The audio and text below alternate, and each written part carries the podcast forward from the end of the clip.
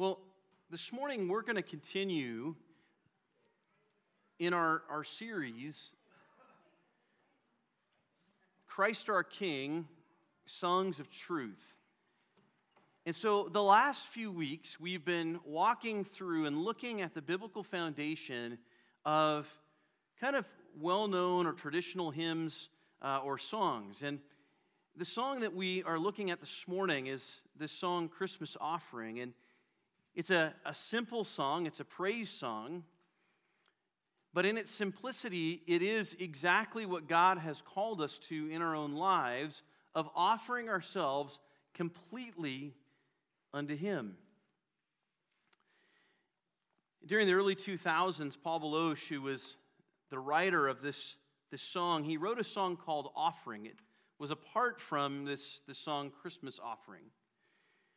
And he wrote it in direct response to a problem he noticed within the body of believers which, with which he was fellowshipping. He was leading worship on a Sunday, and he had asked the body to, to bow in prayer as they were uh, singing together and to, to, to move into a place of praying before the Lord. And as he was praying, as he was leading and praying, what he began to notice was that people were distracted.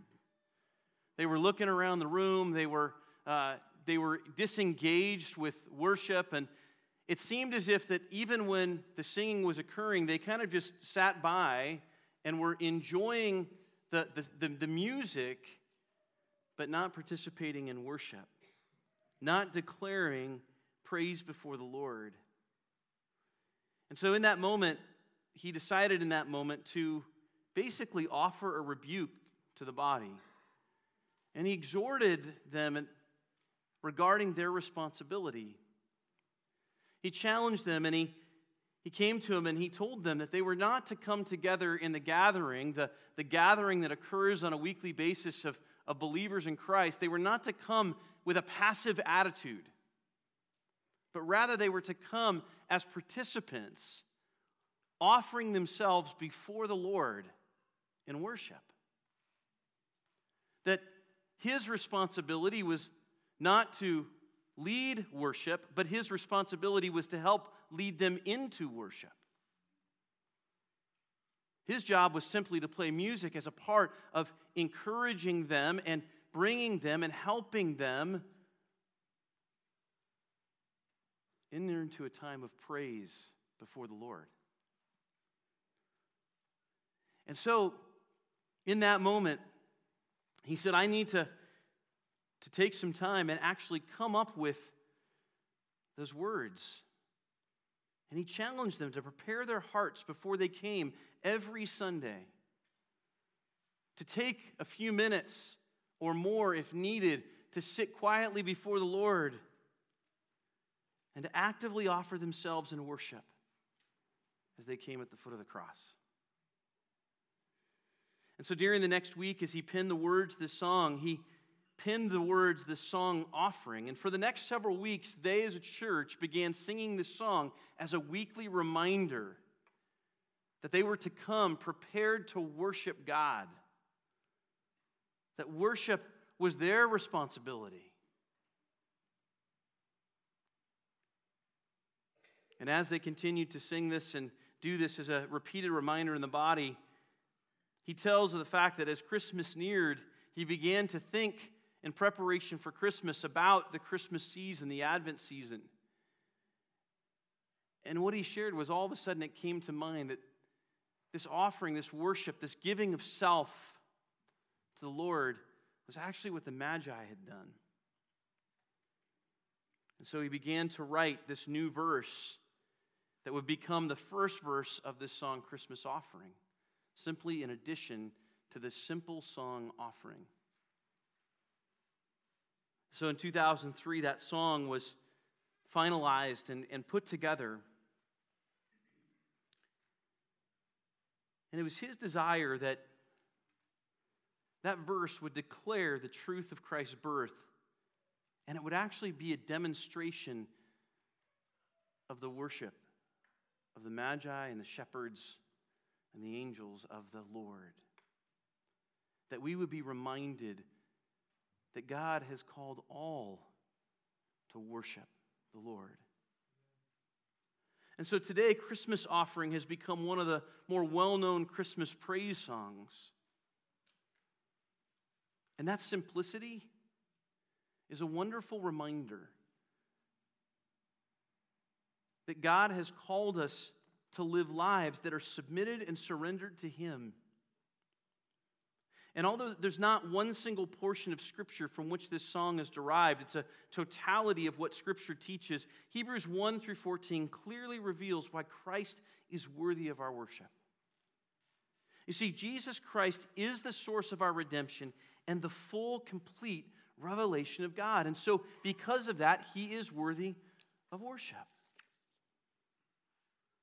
So, this morning, understanding the supremacy of Jesus Christ enables us to worship him as King, giving our lives completely to him and declaring his truth and praise. Understanding the supremacy of Jesus Christ enables us to worship him as King, giving our lives completely to him and declaring his truth in praise. This understanding of who Jesus is, his position, his place, his purpose, and his person will move us to worship and worship in his truth.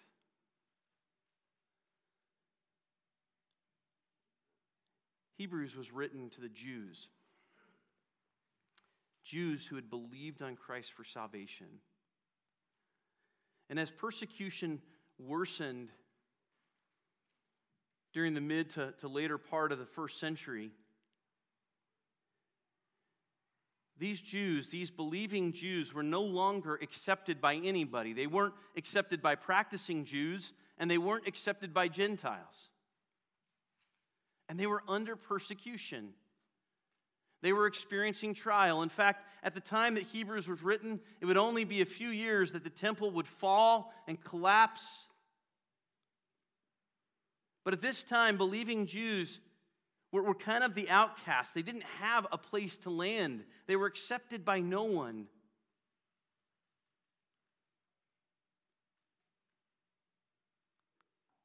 I remember witnessing to a friend who had been immersed in homosexual lifestyle. He'd gone to uh, Brigham Young University. His family was a devout Mormon family. And so, as he turned his back on Mormonism and left Mormonism, and as he said, moved into and immersing himself in the, the homosexual lifestyle in San Francisco for the next 20 years, he was rejected both by his family as a result of this. But he said, as I came out of that lifestyle and I gave my life to Christ, I now had no community except for the community of believers. Because I was no longer accepted by my parents because they weren't following a faith that said that salvation was by grace alone, through faith alone in Christ. And he said, Oh, the friends that I had, well, they no longer accepted me because I was actually repenting of something that I believed and knew to be true as sin, and so therefore was calling them sinners and calling them to account just by my repentance and belief on Christ. And so he really had no home. His community was around him, and the temptation as he shared to just give back in to just find a way to fit in someplace with those previous relationships was huge. In fact, it was not only just huge, but it was actually vying for his own soul. It would just be a whole lot easier to give back into this temptation. It would be a whole lot easier just to say I believe something that I don't so that I can be accepted by my family. Well, this is how the Jews were feeling. Those that had confessed Jesus as Lord, they weren't accepted by traditional Jews or Orthodox Jews, and they weren't accepted by the Gentiles. And so, under this persecution, they begin to move towards this apathy or heresy. This kind of laziness or just kind of like, ah, does it really matter? And that apathy was actually leading to heresy, to false doctrines or false understandings about who God is and who Jesus is. In fact, in Hebrews 2 1, it says, Therefore, we must pay much closer attention to what we've heard, lest we drift away from it. After he shares this passage that we're going to be looking at, the instruction was we have to pay close attention to this or we will drift. If we are moving away from our understanding of who Jesus is, we will drift. So, what was the author wanting the Jewish believers to hang on to in the midst of their circumstances? What does he want us to hang on to in the midst of our circumstances? What did he actually want them to pay much closer attention to? Well, this is the question that our passage is addressing this morning. And so, verse 1 and 2 begins long ago, at many times and in many ways, God spoke to our fathers by the prophets, but in these last days, He's spoken to us by His Son. So here's what's going on the prophets shared the Word of God, but Christ is the Word of God. Christ is the Word of God. See, the prophets were sharing about God. Jesus was revealing who God is because he is God. And so what's happening is he's pulling them back and he's saying, Listen, you've elevated the prophets. That's okay. It's okay. You can have, you can honor them, and you can respect them. But know that Christ is far superior to the prophets. The prophets were telling you about God. Jesus is revealing to you who God is because he is God. David Guzik puts it this way he says, It isn't so much that Jesus brought a message from the Father, he is a message from the Father. The idea that Jesus is far more than the latest or best prophet, he's revealed something no other prophet could the true nature and character of God. And so, what we see here then are five truths in this passage which reveal Christ is worthy of worship. You see, for them, they were actually beginning to say, listen, should we just worship God? I mean, Christ, is he really worthy of our worship? This particular passage is actually the basis for many of the Christian cults that exist. They actually change the wording in this passage and they move away from the deity of Christ. In fact, Jehovah's Witness across the street if you were to share with many of them that they will bow at the foot of Christ, they will reject that and they will reject it forcefully. The truth is, in many ways, Christian cults become like the Pharisees of yesterday. They focus on works and rigidity, and they reject the deity of Jesus. They reject that Jesus is actually God. Why is it important that we cling to our understanding of who Jesus is? Because if we lose our understanding of who Jesus is, we will drift as well. If we lose our understanding of who Jesus is, we will no longer serve him sacrificially with the power of his grace.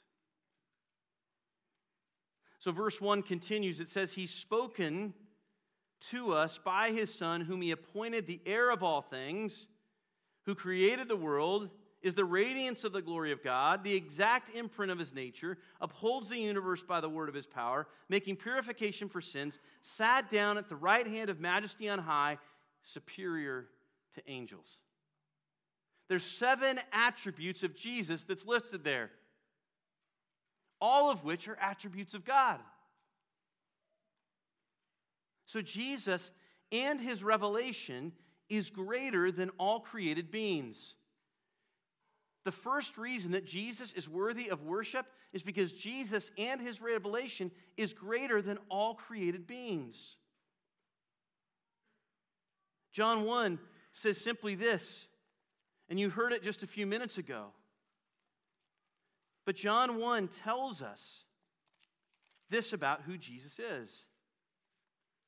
It says, In the beginning was the Word, and the Word was with God, and the Word was God. He was in the beginning with God. All things were made through him, and without him was not anything that was made. In him was life, and the life was the light of men. The light shines in the darkness, and the darkness has not overcome it.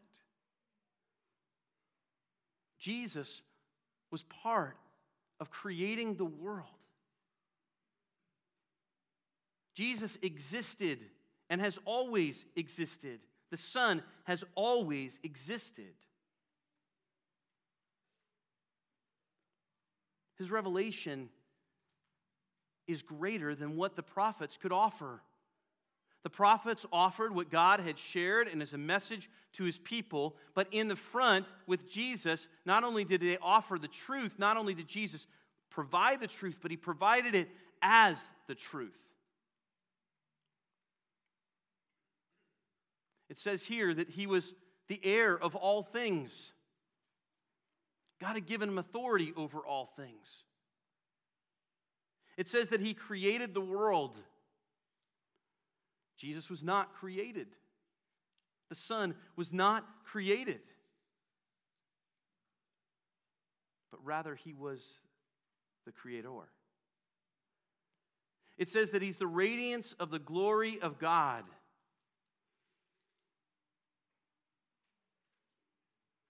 John 1:14 says, "And the word became flesh and dwelt among us, and we have seen his glory, glory as of the only Son from the Father, full of grace and truth." Jesus himself reflected the very glory of God because he is the glory of God. It's his glory.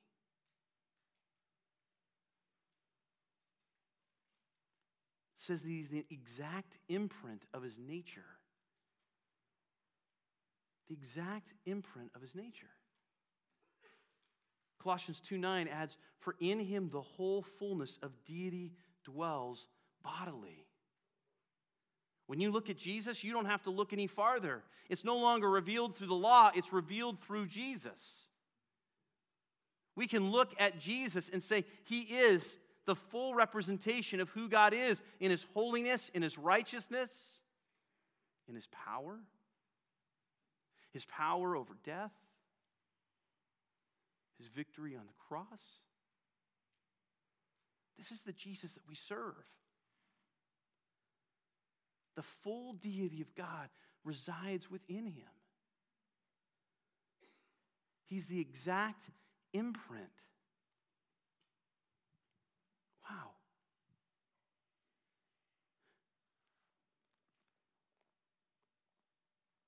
We wonder sometimes. We wonder what is God doing in certain situations? How would God respond or react? We don't have to look any farther than Jesus. Jesus is the exact imprint. Jesus becomes the one that is the one who lives within us as we repent and believe on Him, who empowers us, who works within us. And He's the exact imprint. How did Jesus handle persecution? Yep, that's how God handled persecution.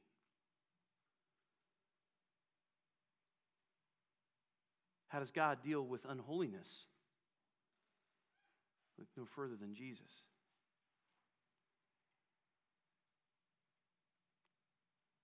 Jesus is the perfect representation,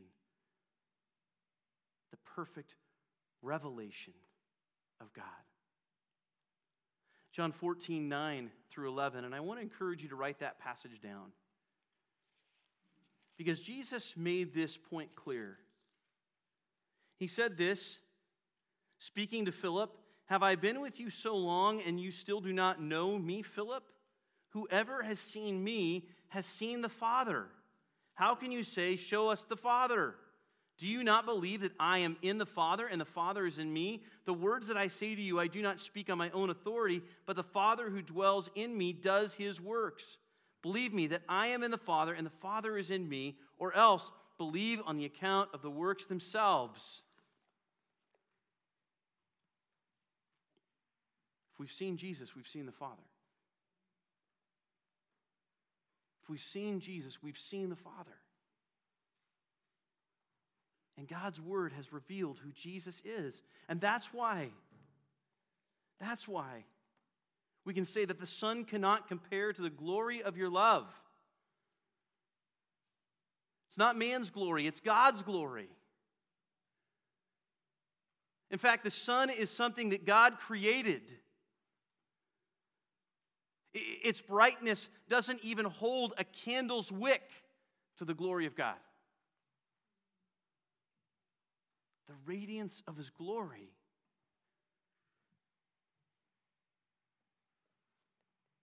The radiance of His glory.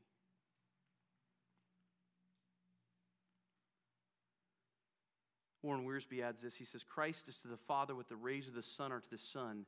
He is the radiance of God's glory as it's impossible to separate the rays from the sun, it is also impossible to separate Christ's glory from the nature of God. Jesus is not some one third of who God is, He is the fullness of God. God, one essence in three persons. It's not one third, one third, one third. It's not just today I feel like being Jesus and tomorrow I feel like being the Holy Spirit. It's that his deity, his essence, resides in all three persons as one.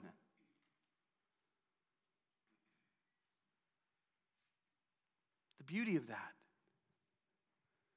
the beauty that the deity of God resides in the Father and in the Son and in the Holy Spirit equally. Not broken apart, but together. The second way that Jesus is worthy of worship is that God the Father affirmed Jesus as his son. So God affirmed Jesus as his son. Notice what he says in verse 5. In verse 5, he begins to ask this question and he compares him to the angels because angels were important in Jewish culture. They had been present when the revelations were being brought to the prophets. The angel of the Lord would speak to the prophets. And so you can hear that there must have been this underlying question with maybe Jesus, maybe he's either one of the prophets, he's just smarter than them, or maybe he's like an angel. And that gets put down right away. Because he says in verse 5 for to which of the angels did God ever say, You are my son, today I've begotten you? Or again, I will be to him a father, and he shall be to me a son. It's quoted directly from Psalm 2 7. What he's pointing out here is that Jesus is the begotten Son of God. What does begotten mean? Begotten means belonging to in birth. So the idea is a begotten son is different from an adopted son depending on who gave birth or who was part of creation. We use terms like biological today biological versus adopted. What God is saying is, This is my son, and he carries my deity within him. He doesn't have somebody else's DNA, but rather he has, in essence, the DNA of God. So he's saying, I'm his father, and I can prove it. Because his deity is at work within me or within him. And so God affirms him as a son. Well, we know in Mark 1 specifically that when Jesus goes and is baptized, we see this perfect interplay between the Trinity. All God, one essence, one God, three persons. In verse 9 of Mark chapter 1, it says, In those days, Jesus came from Nazareth of Galilee and was baptized by John in the Jordan. And when he came up out of the water immediately, he saw the heavens being torn open and the Spirit descending on him like a dove. And a voice came from heaven You are my beloved Son. With you I am well pleased. God affirms, God the Father affirms Jesus as his Son, worthy of worship worthy of worship. Jesus is affirmed by God as the Son with the Spirit of God descending upon him, all three working at the same time. We don't really have a lot of good examples of what the Trinity is. Everything that we offer up as a tangible example falls short. One essence, three persons unified together. God working out his nature and will before man in that one moment, displaying how the Son and the Spirit and the Father interact as one. That first chorus says, We bring an offering of worship to our King no one on earth deserves the praises that we sing. Jesus, may you receive the honor that you're due. O Lord, I bring an offering to you. There's no greater point in a child's life when a father looks and says to his child, You are my beloved son. It's amazing what we remember, isn't it? One of the hard things if we have dads that have kind of gone astray and we equate our earthly fathers with our heavenly fathers. God has designed us as earthly fathers to be to be the presence of God in people's lives, specifically our children's lives. He desires that we might reflect the very truth of God as Christ is living within us. But we can't do that perfectly. And that's why we need Jesus. Because Jesus is the one that has to work within us. And that's why his grace becomes sufficient because we're going to mess up. But how much more when we have a heavenly Father look at us and said, You are my beloved Son? This was a position of honor being offered to Jesus from the Father. I have a vivid memory in my eyes and it's something that I've tried even with my own boys because it was made an impression on my own life. I remember playing in a baseball game as a 12 year old. And I remember it was my dad at the time, and my dad still is. He's actually fairly quiet. And I remember hitting a home run, hitting this ball out of the park. And I rounded second base, and what I heard was his voice, which caused me to look over. And it was the first time in my life that I had seen my dad jump jump. Like he was literally jumping on the top of these bleachers, throwing his fist up, going, Yeah! And I remember I'm 44 and I'm still talking about it, right? 32 years ago, and I still talk about it. Why? Because there's an impression that's made when you're affirmed by your Father. God affirms his son, Jesus, as the Messiah and honors him. And so we are called to honor him as well because the Father has honored the Son. The third reason that God is worthy of our worship or that Jesus is worthy of our worship is the angels worship and serve Jesus in his power. It's not just us as lowly humans that, that come in a place where we're supposed to worship, but even the angels worship Jesus. It says, Let the angels worship him. It's a command. The angels are commanded to worship the Messiah. More importantly, it says that Jesus is the one that gives them their power. In the same way that Jesus empowers us, he empowers the angels. And for a short period of time, Jesus lowered himself below the angels, but God was quick to remind listen, simply because he humbled himself for the sake of humanity, he did not lose his rightful position as Lord of your life and Lord over all. And so, because the angels worship him, we can be confident that he is Lord over all. He is Lord over all. That's why we can sing. We can sing that chorus of we bring an offering of worship to our king no one on earth deserves the praises that we sing there's no one like him jesus may you receive the honor that you're due oh lord i bring an offering to you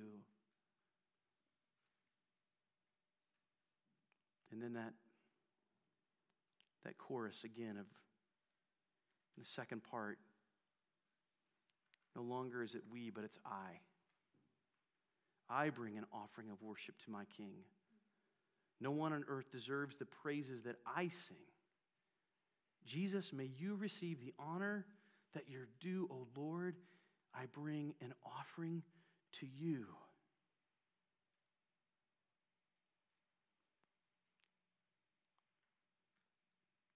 The third, or excuse me, the fourth reason is that Jesus is God who reigns as eternal and righteous creator. Jesus is God who reigns as eternal and righteous creator. It says this, but the Son, he says, Your throne, O God, is forever and ever. The Father calls the Son God. The Father calls the Son God. This is important. In fact, God's first commandment is there shall be no other gods beside me.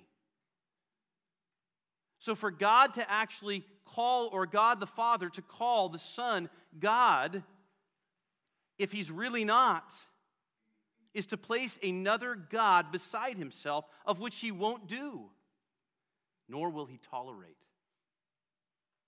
He won't tolerate it, let alone do it. It affirms the fact that there is one God in three persons. Isaiah 45, 21 through 22 says, Declare and present your case. Let them take counsel together. Who told this long ago? Who declared of it at old? Was I not, I, the Lord? And there is no other God besides me, a righteous God and a Savior. There is no besides me. Turn to me and be saved, all the ends of the earth, for I am God and there is no other. For God to declare that His Son, God the Father, declares that His Son is God, is to affirm that they are one. Matthew 28 19 also affirms this when it says that those who come to Christ are to be baptized in the name of the Father, Son, and Holy Spirit. Again, an equality across the three.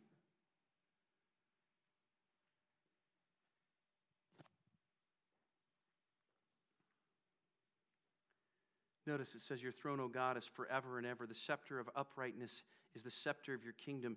You have loved righteousness and hated wickedness. Therefore, God, your God, has anointed you with the oil of gladness beyond your companions. Here's what he's saying Because God rules in righteousness, we have the hope and joy of future righteousness and joy because his kingdom is established with a righteous scepter And because he rules in that way, he will redeem his creation and he will make it new. Notice what he says coming down. Verse 10 And you, Lord, laid the foundation of the earth in the beginning, and the heavens are the work of your hands. They will perish, but you remain. They will all wear out like a garment. Like a robe, you will roll them up. Like a garment, they will be changed. But you are the same, and your years will have no end. Here's what he's saying Yes, all of creation is fallen as a result of sin. And even as Romans 8 tells us that creation groans for the glory of God to return and to be made new. But here's what he's bringing to light. He's saying, even in that, even though God, you are going to restore that, you have never been imperfect. Everything will change but you. You are always the same because you are eternal and you are the one who has created. And in your righteousness, in your holiness, you brought about this creation and you will restore it. This is God that we serve. See, Jesus isn't this mamby pamby weak hippie. He's a creator over all who doesn't just look for moral ambiguity, but he leads and rules in righteousness. See, sometimes our culture has adopted this idea that because Jesus is love, then he's just morally ambiguous. He's okay with anything because tolerance is love. And as Christians, we can buy off on that. I just got to love him. I just got to love him. Go one step further. We need to love them in truth. And so sometimes loving in truth is no longer the affirmation and tolerance of sinful behavior, but is the direct confrontation of sinful behavior so that you might save or be a part, that God's truth might work in their life and they might be saved in Christ, which is the most loving thing ever.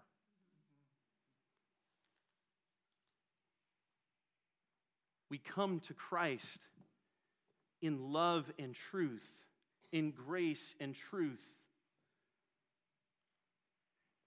And because he is God, he rules in righteousness. Psalm 16:11 says, "You make known to me the path of life. In your presence there is fullness of joy. At your right hand are pleasures forevermore." Here's the thing. When we submit to Christ and we offer ourselves to Christ, what He is promising us is more fulfillment than any temptation we might ever experience or seek to find here. Whatever you wrestle with in the way of sin, and whatever you think that you so desire within your flesh, know that that pleasure will never meet the pleasure of being fully submitted to God. It won't. And that pleasure that we pursue in this life will fade. It'll bring about destruction. It'll bring about loss of relationship. It'll bring about heartache and pain. It may not at first. In fact, at first, it may be pleasurable and bring excitement and bring passion, but it will fade. And it will fade because it was never designed to sustain you. See, Jesus in verse 2 and 3 is described as, in essence, upholding his creation by the power of his word. Jesus is our sustainer. And if Jesus is the only thing that sustains, we will grow weary and tired of the old. And no matter how much in our flesh we cry out and say, if I only have this, or gosh, I sure would love to give in to this, know that it will never bring the fulfillment and pleasure that comes from a life submitted to Christ. A.W. Tozer says this He says, Every man must choose his world. True believers have tasted the good word of God and the powers of the world to come. This should mean we have no interest in or appetite for the present sinful world system. This is why we can declare that I bring an offering of worship to my King. See, sometimes we keep it with we, but it needs to be an I. That's where it begins. I come to a place where I choose to be submitted to the Lord and then let Him work in my life through His power as the sustainer. Finally, the final reason that Jesus is worthy of worship is because Jesus is exalted in the finished work of the cross. Jesus is exalted in the finished work of the cross. Notice what it says. It says, And to which the angels has he ever said, Sit at my right hand until I make your enemies a footstool for your feet. What's he doing? Jesus is coming and sitting at the right hand of God. His work is finished. Now, his redemption is still yet to come, but his saving work is finished. In fact, in John 19:30, as he dies, as he departs the cross, as he dies on the cross, and he is then dead and buried, and then three days later rises again. Right before he dies, he says, It is finished. It's the only gospel account that says that. Why? Because what he's declaring is the redemptive work is done. He has provided the atoning sacrifice that is sufficient for all. And God exalts him.